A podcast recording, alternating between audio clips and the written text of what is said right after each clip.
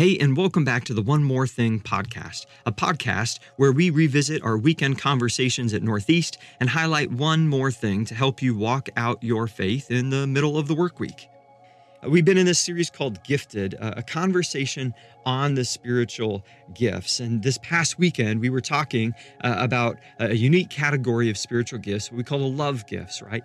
Gifts like service, or some call it hospitality, uh, gifts like generosity, mercy, and even the gift of administration.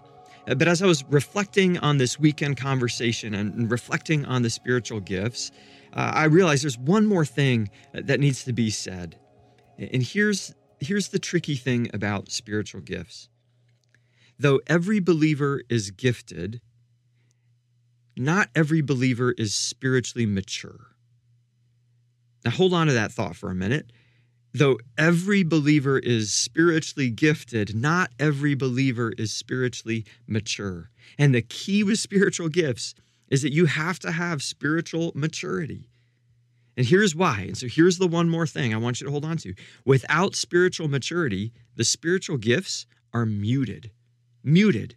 Like a TV without volume. There's a glimpse of something there, but it's not operating in its fullness. It's largely ineffective. It's missing the glory of all that it could and should be.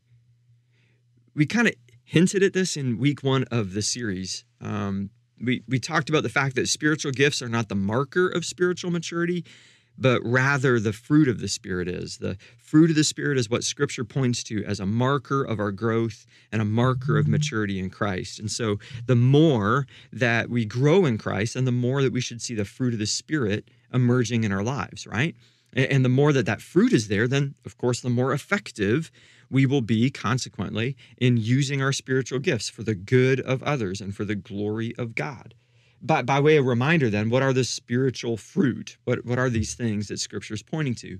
Galatians chapter 5, verse 22, 23 give us the spiritual fruit. It says, The fruit of the Spirit is love, joy, peace, patience, kindness, goodness, faithfulness, gentleness, and self control. It's interesting that right at the top of the list then is love. And we were just talking about the love gifts this weekend service or hospitality, generosity, mercy, administration. Here's the thing though if you try to operate in those gifts without having spiritual maturity and, and the spiritual fruit of love, it, it's going to fall flat. If you try to love someone, right, through service, but you don't really love them, you're doing it begrudgingly. God may lead you to love someone that's difficult and, and you do it kind of with a stubbornness or with a hard heart. Like that's going to show up. The other person will sense that. So without the spiritual maturity and spiritual fruit of love, those love gifts aren't really as effective as they should be when we're fully surrendered to the Holy Spirit. I mean, why is it then that, that a lack of spiritual maturity impacts the gift so much? Well, because we do things with wrong motives. We'll, we'll do things serving ourselves or looking for the accolade for ourselves instead of trying to give glory to God.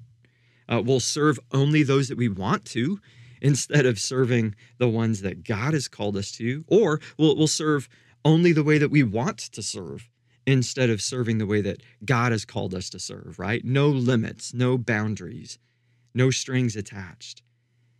And worst of all, if we don't have that spiritual maturity and, and we're not having the evidence of that spiritual fruit, we can end up operating out of our own strength instead of God's strength. We may serve someone, but we'll be serving with, with you know, exhaustion because we're operating out of the flesh instead of the spirit.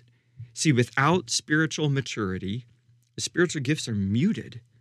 They're just not as effective. There's a picture of something there, but it's just not coming through loud and clear. It's not resonating in the world and resonating in the body of Christ like it should be. See, in order to be used by God well, we must be pursuing God well. And in order for our spiritual gifts to be as effective as we long them to be, then our walk with God must be, must be diligent. What does that mean? Well, we're talking then about spiritual disciplines, right? Spending time in God's word, spending time with God in prayer, making sure that you're living fully surrendered to the Spirit instead of walking in the flesh, right? Driven by your desires is what we mean by that. You got to ensure that you're in, in solid Christian community and not doing life alone. All of these are facets of a walk with God, of, of spiritual disciplines that will produce spiritual fruit. Here's the other thing I mean, spiritual maturity will keep us from having gift envy and gift projection. That's something else we've been talking about in this series. Gift envy, uh, desiring another gift, wanting to be like somebody else, wanting to have a ministry that somebody else has or that God has called somebody else into. And we think that's better. We think that's more mature. Well, when we have spiritual maturity, we recognize, hey, what God's called me to is different, and I can be content in what God has called me to, and I can recognize the tremendous value of what God's called me to. Spiritual maturity keeps us from gift projection right? Of telling someone else, hey, you need to be wired like me. You need to care like I do. You need to love this ministry as much as I do. Well, when we have spiritual maturity, we can recognize, hey, not everybody is called to the same thing.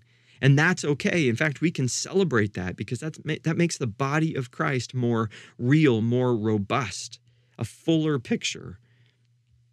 See, spiritual maturity allows people of different gifts to stay in the same family. And the reality is, it's so easy to be driven nuts by people who are gifted and wired different than you. And without spiritual maturity, then, man, we push away from those. We don't see eye to eye. We expect others to be like us. But with spiritual maturity, we can recognize what Paul says in the scriptures that we've all been gifted differently, and we need the different parts of the body to be a perfect whole. Perfectly whole in Jesus Christ. You see, without spiritual maturity, the spiritual gifts are muted. So it's not just enough to identify your gift, you got to walk in step with God, seeking Him, living surrender to the Spirit, and seek to be growing in your faith. So don't just sit waiting for God to do something in your life. Pursue Him. Walk today in Him so that you can be used by Him for His glory and for others good. This is the challenge because without spiritual maturity, the spiritual gifts are muted. Hey, we want to keep these conversations going. So hit us up on whatever social media platform you use, whether it's Facebook or Instagram, uh, and drop us questions you have about the spiritual gifts. We'll spend the next several weeks uh, addressing some of those questions and pushing more into this subject matter. So direct message us, uh, whatever it takes, uh, tag us so that we see it, uh, but interact with us. Tell us what questions you have. We want to interact with you, we want to answer those questions. And we're going to keep coming back here each and every week to help you walk out your faith in the middle of the work week. Thanks for listening to One More Thing. If you have questions or comments, please reach out to us at nebc.ch/contact. To hear our weekly messages, be sure to subscribe to the Northeast Bible Podcast on Spotify, Google, or Apple Podcasts. Be sure to stay connected with us throughout the week by downloading our app or following us on social media at Northeast Bible. Thanks again, and we hope that you join us as we continue to make disciples on mission for Jesus Christ.